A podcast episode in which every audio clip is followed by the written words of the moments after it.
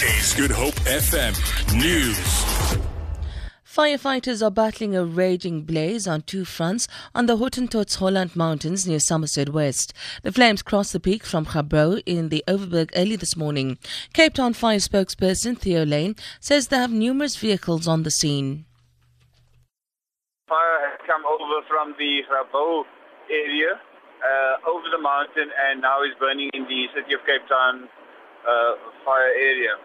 Uh, currently, there's no uh, major smoke hazard on the N2. Uh, crews will most probably remain on scene uh, for the remainder of today as the fire is being fanned by a very strong southeasterly wind. Three suspects will appear in the Atlantis Magistrates Court today in connection with the murder of a police officer from Malmesbury outside Cape Town. Warrant Officer Dion Dumas was reported missing on Christmas Eve when he did not return home. His body was discovered at, in Atlantis yesterday after the suspects were found in possession of his white BMW. A man and a woman were arrested. Another woman has since been taken into custody. Reports say the two women were sex workers. Visitors to George Airport in the Southern Cape will face possible delays and reroutes from noon today due to a jet fuel shortage.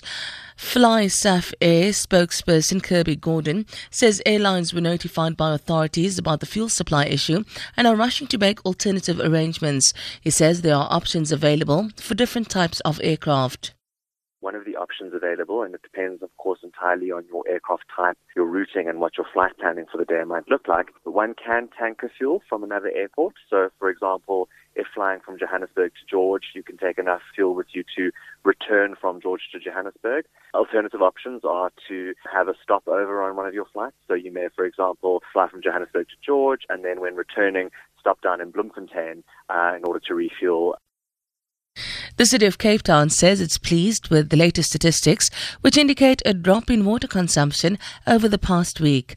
Mayoral Committee member for Utility Services, Ernest Sonnenberg, says in the week leading up to Christmas, the average daily consumption was 835 million litres against a saving target of 800 million litres. He says this is the lowest average since the implementation of level 3 water restrictions in November.